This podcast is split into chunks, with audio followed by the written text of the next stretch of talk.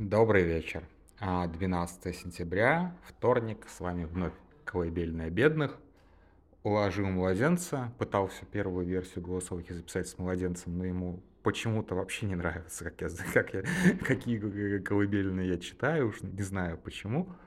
А, видимо, слишком бодрые колыбельные. Постараюсь я сейчас поспокойнее говорить.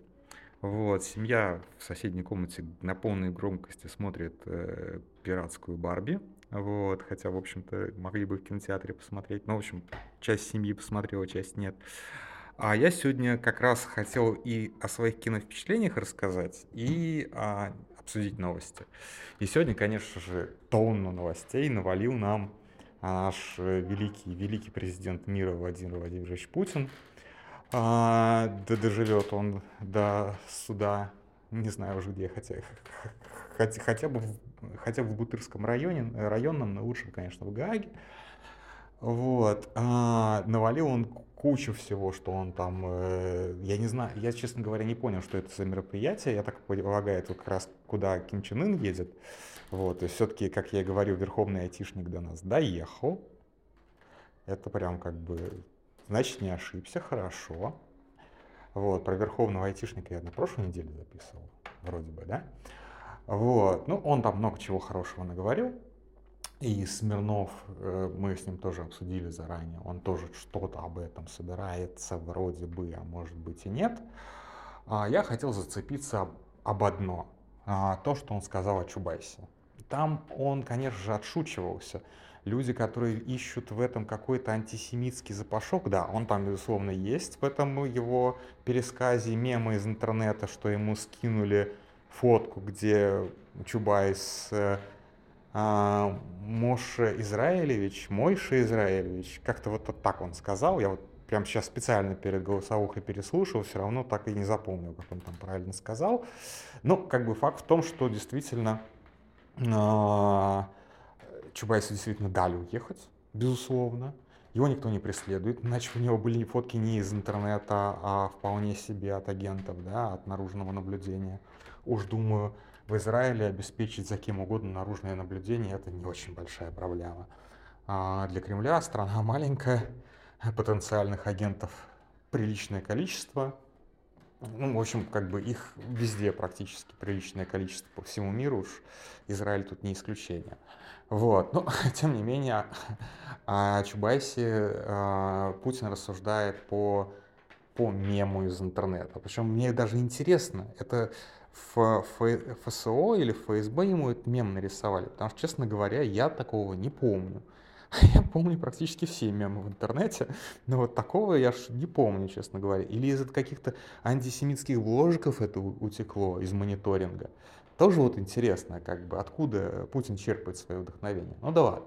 Вообще, в принципе, я зарекался говорить много о Путине на этом канале. У меня была большая телега об этом антипутиноцентризм, потому что действительно одна из колонн, так столпов его власти, это вот, безусловно, его такая популярность. То есть это не значит, что мы все его там любим, но мы постоянно его обсуждаем. Каждое его слово, каждое его заявление, да, Э, тут как бы я могу сравнить, простите, с Трампом. Да? Трамп был никто, темная лошадка, никакой даже не политик. И он стал тем, кем он стал в 2016 году, не благодаря республиканским медиа, благодаря вполне себе там всяким мейнстримам, э, мейнстримам CNN и так далее, которые обсуждали ну каждую его выходку. Он просто не сходил э, с, из, и, он из эфира не исчезал ни на секунду. А, ну, то есть, как бы, они его, типа, мочили, да, они, типа, ему ужасались, но как бы они давали ему популярность. С Путиным, в общем-то, то же самое. То есть, вот, вот путиноцентризм, он нас сильно подводит. Но тут, конечно, я хотел зацепиться не о Путина, точнее, зацепиться об него, но продолжить дальше. Потому что его слова о Чубайсе, они не то чтобы сильно важны. Ну, честно, не особо они важны. Просто как бы в проброс что-то сказал но они очень важны, как бы они не важны для Путина, они важны для Чубайса. Да, то есть как бы не то, что там из этих слов следует, что Чубайсу подписан смертный приговор, но э, Чубайсу там четко обозначено «не возвращайся». Уехал и уехал. Финансовая дыра, в Роснано, вот это вот все. что он убежал? Может, он уголовных дел боялся? Ну, то есть, как бы, это прям отмашка. Сейчас будут копать вокруг Рос, Роснана. С одной стороны, мы все этого ждали, потому что то, что там, то, что в этом, как бы, так скажем, инновационном секторе творилось, это, в общем-то, ну, это даже не распил. Это даже не распил. Это такой, как бы, опять же, процитирую древний интернет-мем на глише бабки, Бабкин Пиздунг, что просто, ну, просто невероятно. То есть, как бы, это просто лю люди напрямую присваивали деньги из э, бюджета, совершенно называя это инвестициями. Ну, да, вот, если, кстати, кто помнит, это вот были очень хорошие, между прочим, дебаты Навального и Чубайса, не в смысле выступления Навального, а, Навальный там обычный Навальный, а в смысле именно выступления Чубайса. Чубайс пытался показать Навальному свои достижения, что вот это мы сделали, какие-то коробочки доставал, что-то там дарил, какие-то свои вот эти разработки. Где эти электронные учебники, где наши все эти смартфоны, которые он обещал. Ну, в общем, вот это вот все, да. Вот, вы понимаете, что Россия попыталась догонять там, где, в общем-то, догонять надо было где надо было не догонять, а где надо было просто э, уходить в сторону, условно говоря, ну то есть что-то делать, э, чего никто не делает, и рисковать так. И они тоже, кстати, пытались это сделать, да, там что-то с двумя экранами, какая-то такая херота была, вот это вот все. Но или действительно просто осваивать э, госденьги, но даже это у них не получилось. То есть вот эти электронные учебники, которые они хотели, ну, фактически освоить деньги Министерства образования, да, но у них же не получилось ни хрена. Ну, может быть, сейчас мне напишут, что на самом деле во всей э, Трещанин ты уехал из страны и давно отстал от жизни. Во всех классах сейчас по всей России электронные доски, электронные учебники, и даже нет туалетов на улице. Ни, ни в одной школе. И тогда я действительно удивлюсь и скажу, что я был неправ, Путин великий президент, и я возвращаюсь в Россию. Вот примерно так это произойдет. Вот, давайте так. вот, то есть как бы Чубайс действительно крал. И под его как бы началом действительно было что-то просто невероятное разворовывание денег. Но любим мы Чубайса не за это. А почему я сейчас зацепился от Чубайса? Да, я как бы я честно скажу, как бы для меня это был как бы персона, которую я так или иначе как бы считал абсолютно ужасным явлением для всей России э, очень давно. Да, то есть как бы я не был в восторге от вот этих вот чикагских мальчиков, либералов 90-х и, и за всей, и вся их судьба там в 2000-х, 2010-х, в общем-то, 2020-х только подтверждала мою правоту.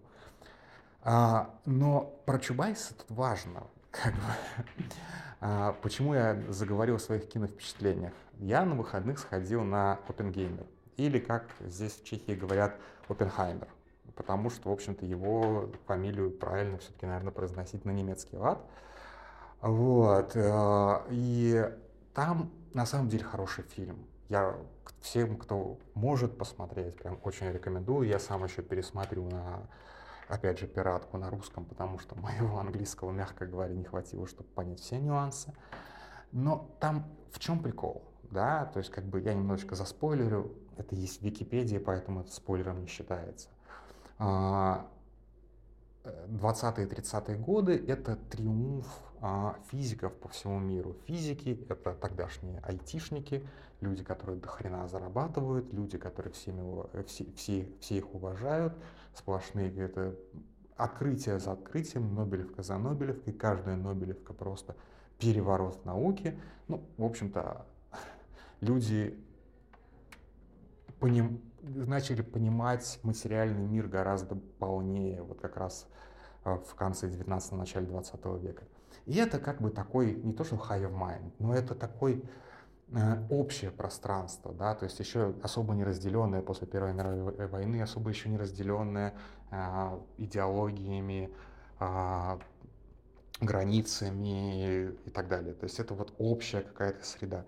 И действительно, Оппенгаймер, он учится в Европе, и самые свежие идеи он в Америку привозит, потому что в Америке никто не занимается тем, чем занимается он.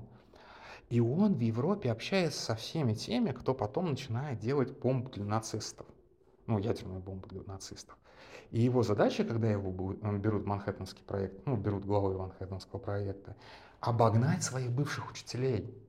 Это очень важно, потому что для него это, конечно, абсолютное как бы осно... обоснование, почему он строит бомбу.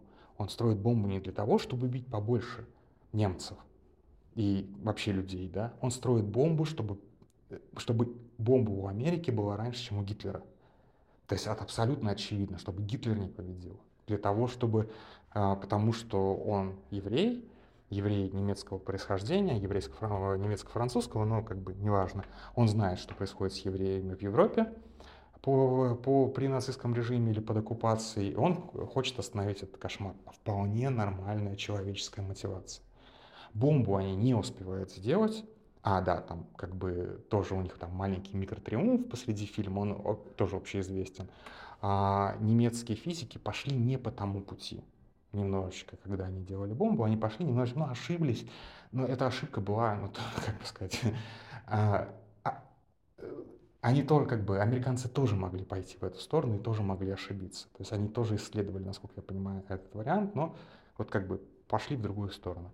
Поэтому а, Оппенгеймер, э, понимает, что у него есть еще время в запасе, и они точно опережают.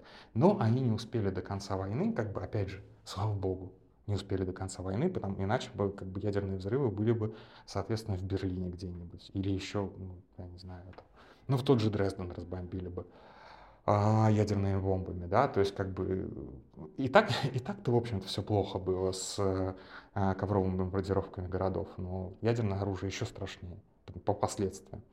Вот. И вот как бы бомба сделана, война еще продолжается, она продолжается против Японии, а, власть принимает решение все-таки использовать эту бомбу, и тут как бы Оппенгаймера догоняет флешбеки, да, что его оружие будет использоваться против, а, ну, как бы для, для убийства сотен тысяч людей. И там вот очень сложные переживания, как бы, опять же, не хочу, я уже пересказал почти весь фильм целиком, не хочу дальше, но, опять же, факт из его жизни, что после войны он становится ярым борцом за нераспространение ядерного оружия чтобы этот кошмар не был доступен каждому государству, потому что чем больше обладателей ядерного оружия, тем больше вероятность, что кто-то им воспользуется. А, как фильм заканчивается, я вообще вам рассказывать не буду, там просто супер ключевая фраза.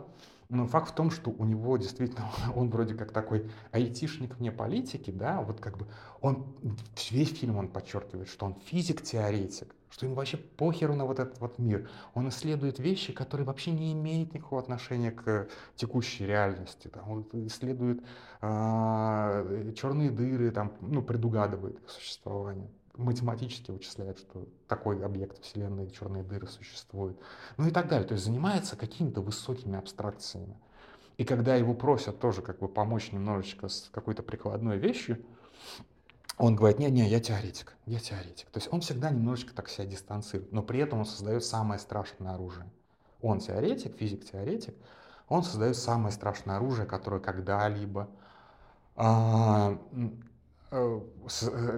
когда-либо до него создавали люди. И это как бы много раз, э, во много раз более страшное оружие, чем когда-либо создавали люди. И вот после его создания он начинает фактически со своим порожденным монстром, ну не сказать, что бороться, ну стараться как-то снизить тот вред, который он нанес человечеству. Хотя он прекрасно понимает, опять, что если бы не он, то это бы либо сделали Советы, либо это сделали бы немцы, ну, так далее. То есть как бы сама логика развития науки шла к тому, чтобы сделать эту бомбу, и если бы не его как бы там гениальным ум, то кто-то еще бы догадался, как это будет сделано. И там практически весь фильм как раз посвящен тому, на самом деле, не тому, как он сделал бомбу, а как он в итоге с ней боролся. То есть вот создатель чего-то ужасного боролся с тем, что он создал. А, причем тут Чубайс? Чубайс, безусловно, создатель путинского государства. Создатель вообще современного российского государства и Путина как его логического, как бы, ну, не завершения, пока еще, к сожалению, не завершения, но вот как бы его продолжение. Он боролся за то, чтобы сделать как бы а, такую власть, в которую не могли проникнуть посторонние. А, он боролся за построение такого государства, где правящий класс и имущий класс был, а, были одним и тем же. Это фактически его порождение. Да, в отличие от своего учителя, а, не менее человека, как сказать, которого, которому у меня, наверное, не меньшие претензии, да, вот, в отличие от Гайдара, который был все-таки теоретиком, он был хреновым практиком. И это очень сильно его извиняет, потому что когда теоретик лезет в практику, часто такое бывает, да, что, ну, не очень, мягко говоря, получается. Но вот как бы в отличие от Гайдара, он был чистым практиком.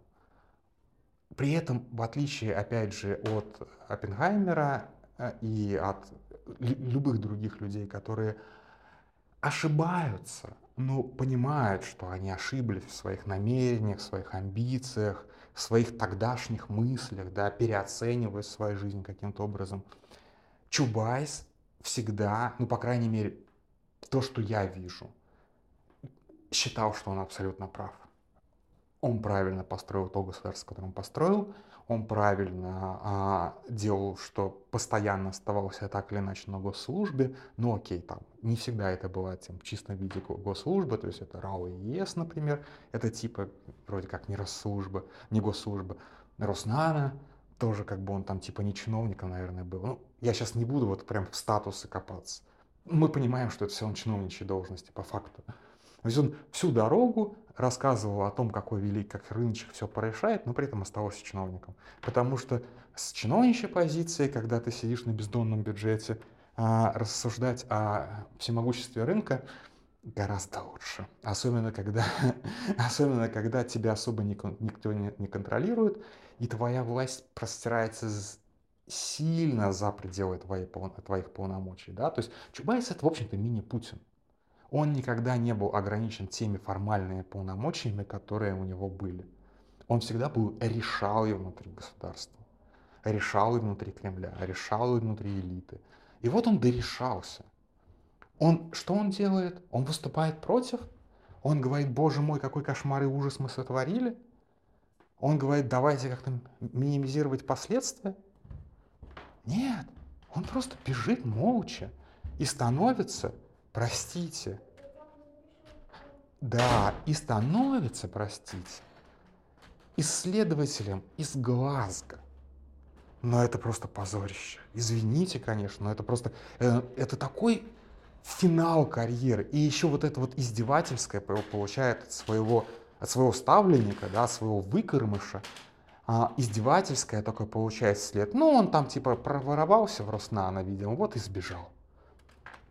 Ну а чё? А чё? А, а чем он может ответить? Я сбежал, потому что против войны? Так он не сказал ничего против войны. Я сбежал, потому что э, в России установился а, фашистский режим? Он этого не говорил. Он просто уехал. Как бы папа вышел за хлебом. Вот как это выглядит. То есть как бы мы все прекрасно понимаем, ну как, мы реконструируем для себя – что Чубайс все-таки не выдержал, что от его имени делается вот такой вот совсем уж откровенно, а, откровенный фашизм, и типа вот решил, что ладно, вот на этом этапе российского государства я постою в сторонке. Но он ничего не сказал. То есть в отличие от Оппенгаймера, который сказал, что да, мы сотворили в итоге зло, это было типа необходимое зло, и теперь оно не нужно, потому что, в общем-то, мы победили и, и без этого зла а, и могли бы победить вообще как бы без, без, без Хиросимы и Нагасаки, ну, вот, то этот вообще не признает никакой, никакой ошибки. Да ладно, ладно, хрен с ним, пускай он бы не признавал ошибки, пускай он не говорит, он, он же не, как бы не принимал решения о специальной военной операции. Да, он же тоже как бы немножечко был в стороне от принятия решений последние там, ну, приличное уже количество времени все-таки, да. Вот, с момента, наверное, ну, то есть он из такой вот из Кремля, то он ушел еще при совсем раннем Путине, по-моему, чуть ли не при позднем Ельцине. Ну, опять же, я говорю, его фактические возможности сильно превышали его фактически полномочия всегда. Он ничего не сделал. Как бы, с одной стороны, а что я от него ожидаю? А что я ожидаю от человека, которого я считаю абсолютным злодеем? Но в отличие от вот этих вот всех лицемерных злодеев, а он, нет, он тоже лицемер, поймите меня правильно, в отличие от всех этих вот лицемерных злодеев, которые вот встраиваются в картину мира Путина, он самый лицемерный злодей. То есть он выстроил себе картину мира, в которой он прав, в которой он победитель. И да, он победитель. В итоге-то он победитель. И его люди ру, ру, рулят Россией так или иначе. Его ставленник Путин, его ставленник Кириенко. А, там еще я могу, там можно вспомнить несколько соратников Чубайса, там, этого Крашенинникова, не который Федор, который депутат, один из главных законотворцев у нас. Но вот эти все люди, это же его прям соратники. Ну, то есть, как бы, вот, пожалуйста, власть его, и он от этой власти бежит. Почему? Алексей Борисович, ой, Алексей, господи, как его там? Ну, в общем, понятно. Почему? Забыл, как его по отчеству уже. Вот. А, почему? Зачем? Как? Вот. То есть меня на самом деле, ну реально, меня бы устроило, если бы Чубайс стал там, таким Троцким 2, который сказал, да, я строил это государство, но оно как бы свернуло не туда. Меня вполне устроило такое развитие событий. Но нет. Ну, то есть, как бы, это его делает, как бы, совокупности с его предыдущими, скажем так, э, совокупности э, э, заслугами, это делает его вообще, наверное, самым худшим человеком на Земле. Вот просто самым худшим человеком на Земле. То есть Путин даже ему в подметке не годится. Просто втройне, четверне лицемерная сволочь, который всю жизнь э, жил за счет России, воровал, безмерно воровал, безмерно обогащал своих дружков, создал правящий класс, создал правящий э, имущий класс, создал правящую и имущую элиту, и теперь исследователь, независимый исследователь в Глазго. Вот очень хотелось бы исследовать его дело тоже в каком-нибудь суде. Басманный, если что, подойдет. Если вдруг Путин посадит Чубайса, ну, как бы медиазона, позиция медиазоны в том, что мы не поддерживаем репрессии ни в какой мере. Но вот тут я буду прям как бы возьму тайм-аут, я возьму отпуск и порадуюсь. Вот час отпуска возьму, напишу в Твиттере, я в отпуске, а потом в Твиттере буду час орать «Ура! Ура! Чубайса сажают!» После этого вернусь из отпуска. На этом все. Большое спасибо, что дослушали. И до завтра. Спокойной ночи.